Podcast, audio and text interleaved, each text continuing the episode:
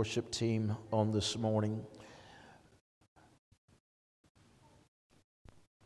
I want to uh, share with you something today, and perhaps for the next couple of three weeks. I want to talk to you about moving forward. Moving forward.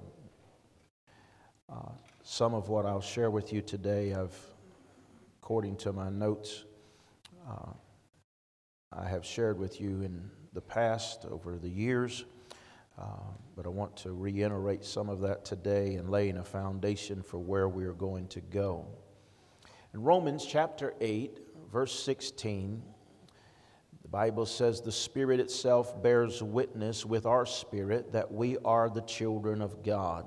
And if children, then heirs, heirs of God and joint heirs with Christ. If so be that we suffer with him, that we may be also glorified together.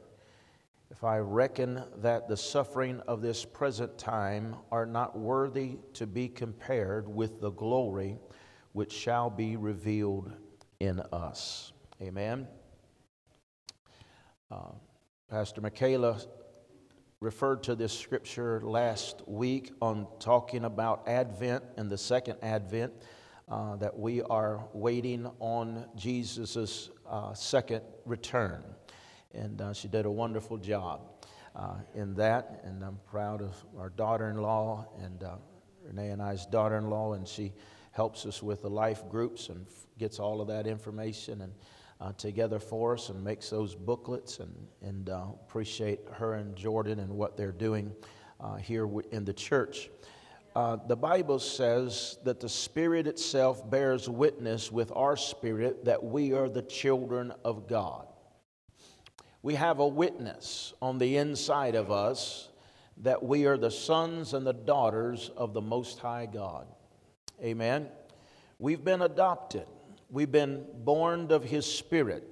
We are part of the family of God. And it enables us to know beyond a shadow of a doubt that we are connected, we are accepted, that we are forgiven, and we are, have a witness of that on the inside. Can somebody say amen? Because we are God's children, we are heirs, heirs of God, and joint heirs with Christ. Children are heirs of their parents. However, uh, parents can determine the level or the different portions uh, that they're of their possessions that they are going to give individually for, to the children. For example, they can uh, say that they are leaving uh, uh, a house to one of their children and a watch to the other one. Right? Because both are heirs of the inheritance, but the measure of the inheritance is different according to what the parents have set up. There's, there's very uh, distinct difference between being an heir and being a joint heir a joint heir gets the same inheritance. Amen. They share the same equally. What belongs to one belongs to the other. There's no one has more than the other. As a born again believer, we are joint heirs with Christ.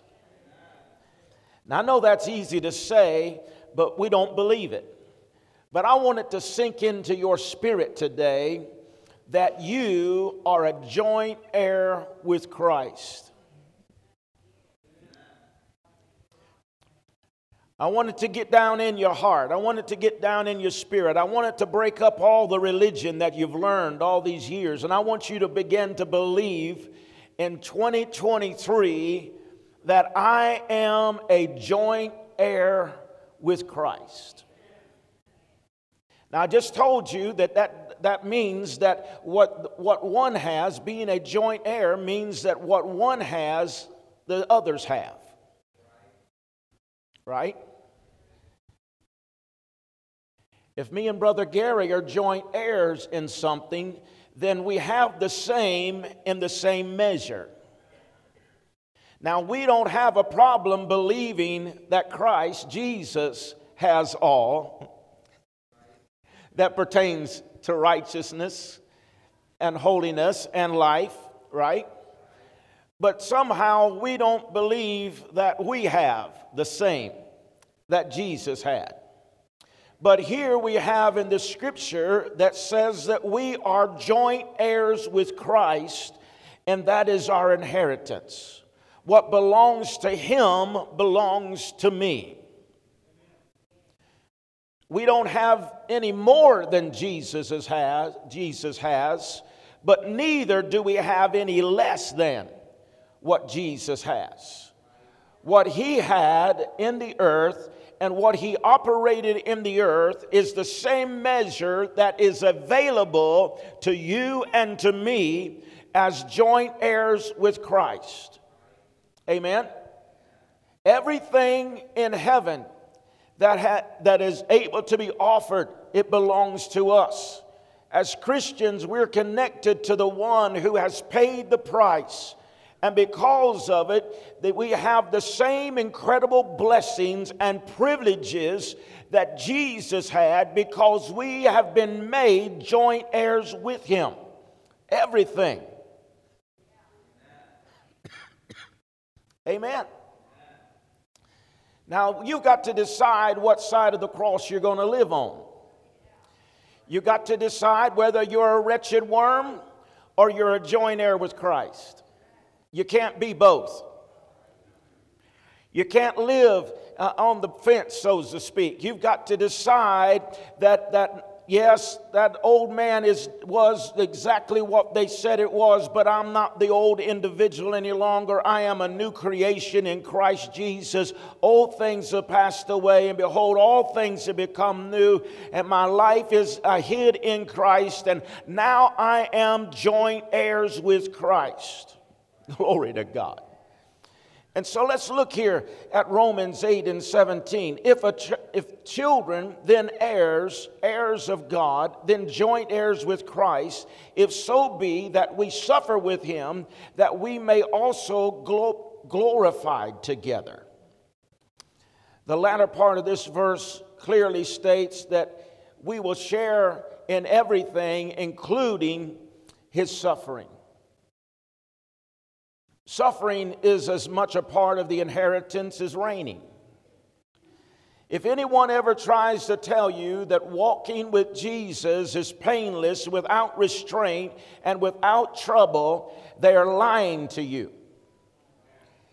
Our Lord and our Savior endured suffering. He went through the things. Jesus went through those things. And if Jesus went through things, I'm here today to tell you that you and I, as followers of the Lord Jesus Christ, will also go through things. We are going to suffer persecution. We're going to go through difficult times. We're going to go through uh, things in our life. But please don't misunderstand me. There are some things that Jesus suffered so that you and I would not have to suffer it. Right? And, and so, because of his suffering, the curse of sin on the cross, we don't have to suffer underneath the, the burden of sin any longer we can accept Him as our Savior and our Lord, and we don't have to be a slave to sin. We can be redeemed from the curse of the law. Amen. The cross, on the cross, He bore 39 stripes of suffering. He took the sickness and the infirmity and every disease that would ever had been known and ever will be known. He carried it to the cross that day.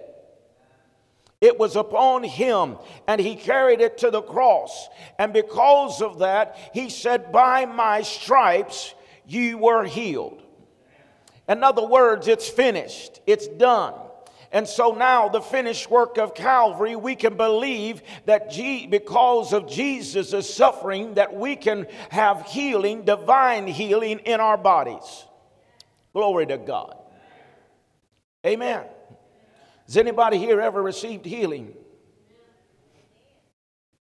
Amen. A few years ago, my sugar was out the roof. I couldn't, whatever I did, it was crazy. And I think I shared this testimony publicly, but I uh, was in the tent meeting and, and God touched me. And I, I don't, I don't um, tell you to do this because it's what I felt to do. But I, I heard the Lord, heard in my heart, I heard, heard healed people don't take medicine. And so I quit taking it. I'm not telling you to do that. That's just what I was, felt to do. It was my faith. I'm not telling you to do that. And so I go back to the doctor, and the A1C, six month blood thing, whatever it is, and it's down to six instead of 11. And he says, Oh, that medicine's working. He said, Just keep on doing it. I said, I will. Amen. Amen. Praise God. I'm telling you today, He's a healer. By His stripes, we are healed. Amen. It's past tense. It means that it's already a finished work, and now we're just waiting, anticipating, and believing for it to manifest in our bodies. Amen. He nailed poverty to the tree. Glory to God so we don't have to live in poverty any longer. He has given us a blessed hope, and I thank God for that. Some of us, we, we will walk through suffering, we'll walk through trouble, but we don't have to walk through it alone, right? You will be hated for his name's sake. I thought I would get all kinds of people shouting right there. Reviled. He said, You'll be persecuted, but be encouraged. Because if you suffer with him, you will also have the privilege to reign with him. Amen. Just as Jesus was raised up from the dead, there is no grave that can hold us because he got up, we can get up. And because he was glorified, we are glorified. And this is part of God's promise for us in our heritage and our inheritance that we are raised above all fear. We can, we can see the impossible and, and know that even though it may be impossible, God will make it possible we can see that every burden can be lifted, that we can experience total freedom in our life from whatever the enemy will try to put us in bondage with. Can somebody say amen? Romans 8 and 18 says, For I reckon that this suffering of this present time is not worthy to be compared to the glory which shall be revealed in us. This verse clearly states to us that suffering we endure in our current situation is nothing compared to the coming glory that will be revealed where? In us. 2 Corinthians 4 and 17, for our light affliction, which is but for a moment, it wor- is working for us a far more exceeding and eternal weight of glory. Psalms 126 and 5 said that they sow in tears, they shall reap in joy. All of this guarantees us that there is a measuring of suffering, but it's nothing compared to the measure of glory that will be revealed and released in our life. The measure of glory we receive will always outweigh the measuring of suffering. Throughout God's Word, we read uh, about the principles of sowing and reaping. And I believe in the principles of sowing and reaping. I believe that there are two major things that uh, we could preach for months on seed time and harvest, but, but whatsoever a man sows, that shall he also reap. A farmer does not sow corn and expect to get tomatoes, right? You sow corn, you get corn, you sow beans, you reap beans. And the principle is also true in the spirit realm. You sow hatred, you reap hatred. You sow love, you reap love. You sow forgiveness, you reap forgiveness. Come on, somebody. And this is a powerful principle that whatever a man sows, that he shall reap. This law is irreversible, it's unbreakable. However, there is a seed that supersedes the law of whatsoever a man sows, he shall reap. There is a seed that is not bound by that law. When we sow in tears, he said, we shall reap in joy. We reap something different than we sowed because it is greater than the law of even of seed time and harvest. We, he gives us beauty for ashes. He gives us the oil of joy for mourning. When you sow in pain, you will reap in purpose. When you sow in suffering, you will reap in glory the harvest in harvest time we've sown one thing and we're going to reap another because it is our harvest that is on the way. The secondary principle that says that seed is always smaller than the harvest you can hold an apple seed in your hand. In fact, you can hold many, many apple seeds in your hand, but just one small apple seed that you can hold between your fingers, but put into the soil, and it has the potential of reaping thousands of apples. This law is also real in the spirit. All you need is the mustard seed faith and a mustard seed faith can bring forth reaping of miracles. Come on, somebody. Amen as human beings, we tend to think that we are in pain and that our pain is greater than anyone else's pain, and, and nobody else has gone through the pain that we're going through. And, and, and, and we go through all of that, and it, it's only natural for us to feel that our pain is greater or worse than anyone else's because it's our pain. Right? We know the weight of our pain.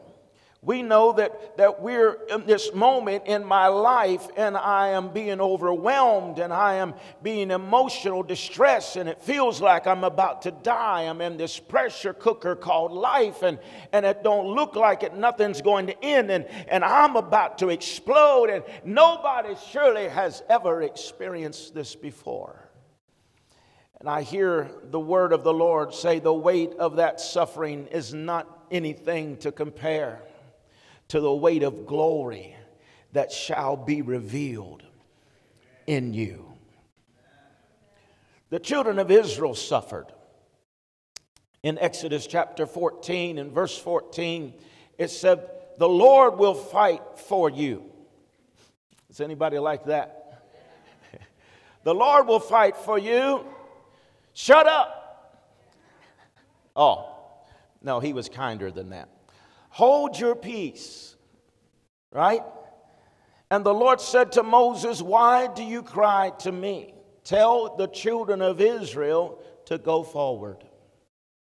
Tell the children of Israel, just go forward.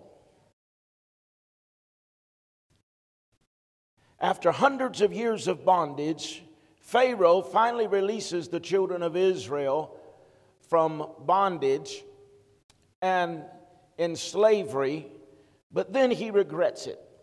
He says, I, I need to get them back. I need to, to call them back into captivity. I, I, I've decided that I'm going to persecute them some more. And Israel finds himself in this difficult place. He finds the Pharaoh chasing them and finds the Red Sea in front of them. They have two choices run into the sea and die, or go back to bondage. Wouldn't that be encouraging? I mean, you would need a therapist for sure. There's nothing around you that suggests that you're going to get out of this. There's nothing positive that can come out of this situation. I've just got to make a decision. How do I want to die? Do I want to die going into the ocean or do I in the sea or do I want to die in captivity, in slavery? The Egyptians were behind them and It presented their, represented their past. It represented everything they had been through. It represented them making bricks without, uh, without uh, hay. It, it represented a lack of food. It represented bondage. It represented a hostile situation that somebody was telling them when to get up and when to go to bed and how they could live every moment of their life. And that was the representation Egyptians or Egypt was was that representation of where they had been. The Red Sea was before them and it represented their future. Now, I don't know how spiritual you are today, but I promise you it doesn't matter how spiritual you are, both of those are scary. Both of them are scary. Both, none of them look like, you know, that shouting ground for me. It looks like what, what's, what's the difference, right? As they looked ahead, the future looked impossible. But they looked behind them because, you know, they couldn't swim the Red Sea. It was impossible for them to cross over this Red Sea. They, they looked behind them and it's impossible for them to go. They can't believe that they could live another moment in that hostile situation. And Egypt had a powerful army with horses and chariots, and Israel had no military training. They didn't have anything to fight with, they didn't have an army, they, they had nothing nothing, they had no weapons to, to, to war with. And if they retreated, they went back to their past. How many know that the enemy, every time that you're ready to, to, and you've purposed in your heart that you're going to move forward, the enemy will always try to come and, and bring you into captivity or bring you back to where you were. If you ever dare to try to get up from where you are, the enemy is going to be right in your face to try to pull you back into what you just decided I'll never do again. It's true. It doesn't matter if it's a, if it's a thought process. It doesn't matter if it's a, a habit that's not good for you. It doesn't matter if it is a, a sin life and you, you determine in your heart that I'm going to serve the Lord from whatever it is that you choose that is going to, to propel you into your future and into your God given destiny. There will always be an assignment of hell that will try to pull you back into what you just decided you was coming out of before you get too far away. Amen. And it, it, it'll try to cause you to believe that, that maybe it isn't so bad. You know, once you've lived in, in captivity long enough, there are some people that have been incarcerated so long they don't know how to live outside. All they know how to do is live the incarcerated life. And I've heard stories of people that even uh, uh will even do something to get sent back to prison just because they don't know how to, to function outside of that controlled system. And if we're not careful, spiritually speaking, we'll allow the enemy to dominate us and to control us because we are afraid of what the future looks like. But all of us have a past. We're well acquainted with something that has scary stuff connected to it. We've been through some things. Huh? We've been through things that we didn't think we would make it through. Am I telling it right? We've been through some things that, that was so heavy upon our heart and, and so crushing to our minds and our emotions and to our, every attribute of our life, even spiritually, that we wondered, will we ever get up from this? We may have never verbalized it. We may have never told anybody. But in our hearts and in our minds, we questioned will we ever get up from this? This may be where it ends. This may be the end of everything that I know or my hopes of a better day ahead. We've been through some trouble, we've been through tribulation, we've experienced hopelessness and disappointment and on top of it, betrayal and even rejection. And it, does, it doesn't, doesn't take and, and put it just, you know, betrayal, and then you go a little wild and you get disappointment, and then you go a little wild and you have some hopelessness, and then you have a little good time, and then, then you're, no, no, it just stacks all up one on top of the other. And it's meant to keep you down, it's meant to keep you where you are. But as we look back over our lives, it's amazing how faithful God has been through it all. And we could tell our testimony today, but we may not be able to tell people how we came out of it because we don't really know. All we know is if it had not been for the Lord on our side, our enemies would have taken us out. All we know is that it was the grace and the goodness of God that we're still standing today. And, and us just being in the house of the Lord this morning is a testimony against the enemy that if God be for us, who can be against us? That it's a testimony against the enemy that if he had his way, we would, but we are here today lifting our hands, one without wrath and the other without doubt, and be like Job and say, Though he slay me, I'm going to trust my God. Amen. Our testimony is how far He has brought us, and He has kept us even in hostile situations. Amen. That even in the midst of it all, we can still worship Him, right? We can still praise Him. We can still glorify Him. Some I was preaching one time, and a pastor he, he tried to straighten me out after service. He said, I don't believe that you can be happy all the time. I don't believe that you can praise all the time. But but but and he was my senior, and I just didn't say a whole lot of nothing. But but I know that in my times, whenever I have been down, whenever I have been in distress, whenever I have felt overwhelmed, it has been my praise. It hasn't been my preaching. It hasn't been my goodness. It hasn't been because I lined up 12 weeks in a row that God started blessing me. No, no, no. It was without wrath and without doubt that I began to lift my voice to a holy God and say, God, I don't understand the chaos, don't understand the mess, but one thing I know for certain that you are good and you're good all the time and you're worthy of my praise, you're worthy of my worship, and I dare to lift up my voice and glorify you in the midst of my confusion confusion, in the midst of my chaos, in the midst of my trouble, I will bless the Lord at all times, and your praise will be in my mouth. Hallelujah. Come on and praise Him right here this morning.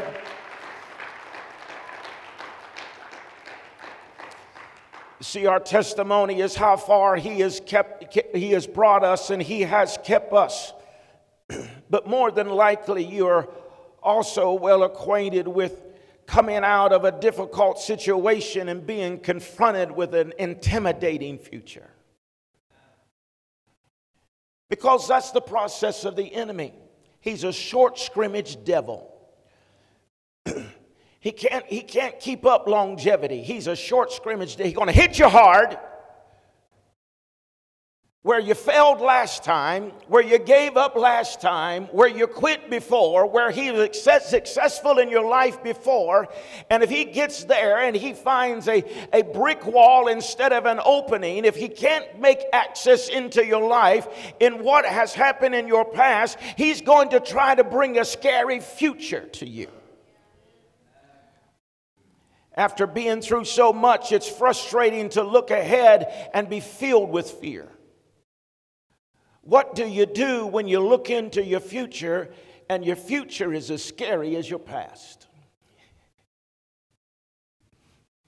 God told Israel in Exodus 14 and 14 when your future is as scary as your past, He said, Don't have a Maalox moment. He said, I'm going to fight for you. I don't think you heard what I just said.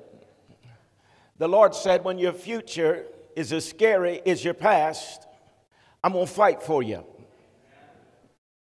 and you can just hold your peace. How many has ever been in a real faith fight? Whenever you didn't understand everything that was going on whenever there's betrayal, when there's rejection, when people are involved in, in your life, the, the most difficult thing to do, it sounds good, hold your peace, but how many know, well, sometimes the most difficult thing to do is to keep your mouth shut? I've said a lot of times, it would be a whole lot easier to pastor if I could tell just everything I know. I could cause people to tip up, to put their finger up and tip on out of the building and never see them again. Amen. But sometimes you just got to keep your mouth shut and stand still and see the salvation of the Lord. Because the reality of it is, is, is it may look like it's a difficult thing. It may look like that circumstances are never going to change. It may look like you're the ta- head or the tail instead of the head. But hold on to the promise of God. Hold on to the word of the Lord. Hold on to the confidence that you have in the Lord Jesus Christ. Because there are some battles in which we do have to get involved in we engage in those conflicts with our resources, with our connections, with our knowledge, with our prayer, and with our praise. But there are some things that during the struggle, God will just say, I'm going to fight this one for you. You don't have the resources, you don't have the answers, you don't have the strength, but I'm going to take care of it for you because you're my child. You, you have the audacity to rise up and start moving forward. And if you have the strength to rise up and start moving. I've got the strength and the grace to propel you into your future. You just stand still, and I'm going to fight this battle for you. Amen. These battles are beyond conventional wisdom. It's beyond our ability to pray through it. It, it, it's, it's just too big. It, it's, it's just too much. It's, it's, it, it's, it, we don't, in these times, God steps in and fights for us. Hallelujah. And all we have to do, I say all we have to do, is hold our peace. Sometimes we need to stop asking God to help you with the fight and just hold your peace and let God fight for you. Here in verse 14, after God told Israel to hold your peace, he told them in verse 15, go forward. God is faithful to do his part, but he expects us to do our part. If God meets you in the fight, it isn't so you can stay where you are, it is so you can go forward. What was Israel's part? All Israel had to do is go forward. Amen. When facing impossibility, the greatest thing that you can do is move forward. Amen.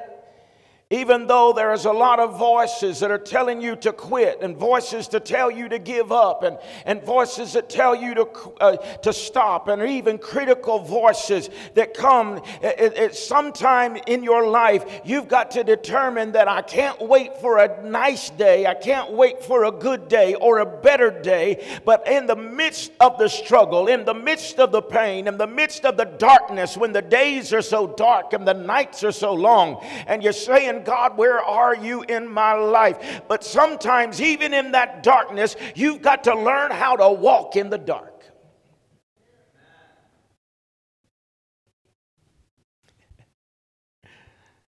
Got to learn how to walk in the dark.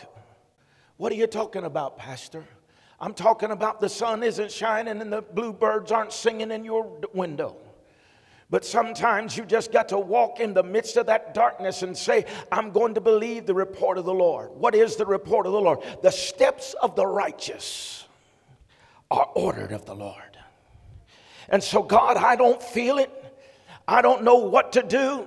I don't know what to say, but I'm just going to believe that you have a purpose in my future. I believe your word that you will order my steps. And God, I'm not about to stay here another day. I'm going to move from this place and go somewhere. And, and you know, I, I, I, know that you, you can pray for me because sometimes I'm not real spiritual. You know how I pray sometimes when it don't seem like I'm getting any answers? I say, God, I'm fixing to do this, and if you don't want me to, you better stop me. Ain't that spiritual? God, I don't know what to do, but I'm not about to stay here anymore. I got to get out of here. I got to move from this place. And God, you promised me that the steps of the righteous are ordered of you. And so I'm about to take some steps, and I need your Holy Spirit to guide my steps. Order my steps. Lead me. You haven't brought me here to die. You haven't brought me to this place to quit talking to me and quit ordering my steps. I believe that you order my steps even though I walk through the valley of the shadow of death. You're still ordering my steps. Even though I'm going through the valley, you're still ordering my steps. Even though I'm going through heartache and trouble and difficulty, you're ordering my steps. Glory to God. I woke up at 4:19. I believe it was Thursday morning. 4:19 on Thursday morning and before I could get my feet off of the bed, I heard the spirit of the Lord say to me that even great men cannot stop your destiny. He said just as Joseph went into the Potiphar's house and was in the prison, he said he was just as much in his destiny in prison as he was in the palace. Glory to God. I'm telling you, life isn't full of just a bunch of rainbows connected together. Life is full of ebbs and flows. It's full of ups and downs. It's full of mountains and valleys. But in the midst of it all, God is still God. Hallelujah. You should never let where you've been keep you from where you're going. I'm going to say that again. You should never let where you have been keep you from where you are going. You got to press forward. You got to press forward. What did the writer say? Not leaping, but pressing toward the prize of the mark of the high calling which is in Christ Jesus our Lord. It's a pressing way. It's a you've got to push your way into the kingdom. What do we do when our future is as scary as our past? You're going to like this one. Run into it. Don't run from it. Run into it. But I don't know. Run into it but I don't understand. Run into it. But I don't have all the answers. Run into it. You remember a shepherd boy by the name of David who had a sling and a stone. Nobody. Well, let me tell you a story about a man named David who had a sling and a stone. He was a little shepherd boy. He was put out by all the rest of his family. Even his daddy never believed in him. But, but David had anointing upon his life. He had a call on his life. He had a mandate upon his life. And all through his life, the enemy was trying to kill him. He would, he would slay a lion. He would slay a bear. He, he, he was put out in, in all different directions of his life. But David had a future, but his future was scary. He, it brought him to this place where that he was, his brothers were out uh, fighting. Israel was out fighting, and, and he being a little shepherd boy, and, and his daddy, he came in one day, and his daddy told him to take some cheese and crackers to his brothers, right? And whenever he got to the top of the mountain, he hears this, this blustering voice crying out of the valley, saying, Send me somebody to fight. He's laughing, he's taunting, he's raging at them. and, and, and, he's, and he looks around and he goes and he says, Who is this that's defying God's army? Who is this that's disgracing our God like this? And they said, he, He's the giant from Gath. He's, he, he's, he's, got, he's got six fingers and six toes on every hand and foot. He, he's a great man of great stature. And, we, and he's crying out, Send me somebody to fight. Right?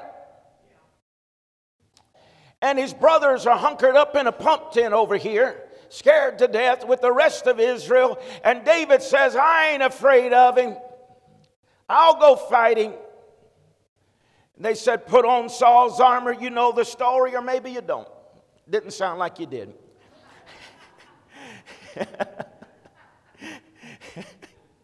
and they put, put all this Oh, Lord. Put all this mess on him of Saul, and he said, I can't use what I haven't proven. I've got to use what I've proven. And what I've proven is what God's put in my hand. He's put a sling in my hand, and, and he uses it, and he, he goes out there, and David begins to hurl this voice at him, saying, I've told you to send me a man to fight, and you've sent me a little boy, and I'm going to feed his flesh to the fowls of the air. I'm going to tear him apart today. But the Bible Bible says that David was shaken, his knees were shaken. And he runs back to the pump tent and says, Oh, I didn't know it was all of that. I'm making it up since y'all don't know it. no, no, no. He didn't do that. The Bible said that when he hurled all of this, that David ran toward Goliath. Amen. Sometimes, in the midst of your fear, sometimes when fear and discouragement and worry and anxiety and all of this mess raises up in front of you, sometimes the best thing you can do is run into that thing, run against that enemy. And David ran toward that Goliath and he got to where he was, you know, and he took that sling and he slew that giant that the whole nation was afraid of. I'm telling you today that in your time of fear, whenever it seems like the enemy has come and your, your past is scary and your future is even more scary, God may be setting you up and allowing you a privilege to be able to be a part of one of the greatest revolutions that ever took place. Hallelujah. That day, Israel found out that the God of Israel was still for them and not against them, that with the power of a little boy with faith and a slingshot in his hand that a whole nation could go forward. I'm telling you today that God's looking for some little Davids in America. He's looking for somebody that'll run into the scary future of our culture and our society and say it's not by might nor by power, but by the Spirit of the living God. Hallelujah. And I'm not about to hunker down. I'm not about to give in to this system and the culture of the day, but I'm about to pursue and recover all that God has ordained for me, for my family, for my church, for my city, for our nation. Oh, I'm going to run toward our future. Come on and give him praise right here today. I challenge you this morning to make a decision to run into your future. It may look scary and you may have struggled with your past. But instead of asking God to take your fear away, ask Him to turn your fear into favor. And run into your future. Fear can be your friend. I'm almost done, Amy. That's your cue. Fear can be your friend. What do you mean, Pastor? Fear will usually result in one of three things. First of all, fear can paralyze you. It can cause you to give up. It can cause you to quit. It can cause you to not move from where you are. And that's what the enemy wants to do. He wants to overwhelm you with fear and paralyze you to remain where you are. If he cannot paralyze you, the second thing that fear can do is it can drive you back to the past that you left behind. It's easier, always easier, to go back to the familiar than it is to pursue into the unknown. In our humanistic nature, we're always more apt to go back to what we left and know than we are to face our future and move forward. But the third thing is what I want to challenge you today, and that is that fear can cause you to get to your destiny quicker because you're not walking ahead, but you're running ahead. You're running ahead. You're moving forward. So, fear's attacking your mind. Don't let it paralyze you and don't let it force you back into what you've come out of. But turn it into your benefit and run toward your future and say, I'm not going back, I'm moving ahead. Amen. I'm not done, but that's where I'm quitting today.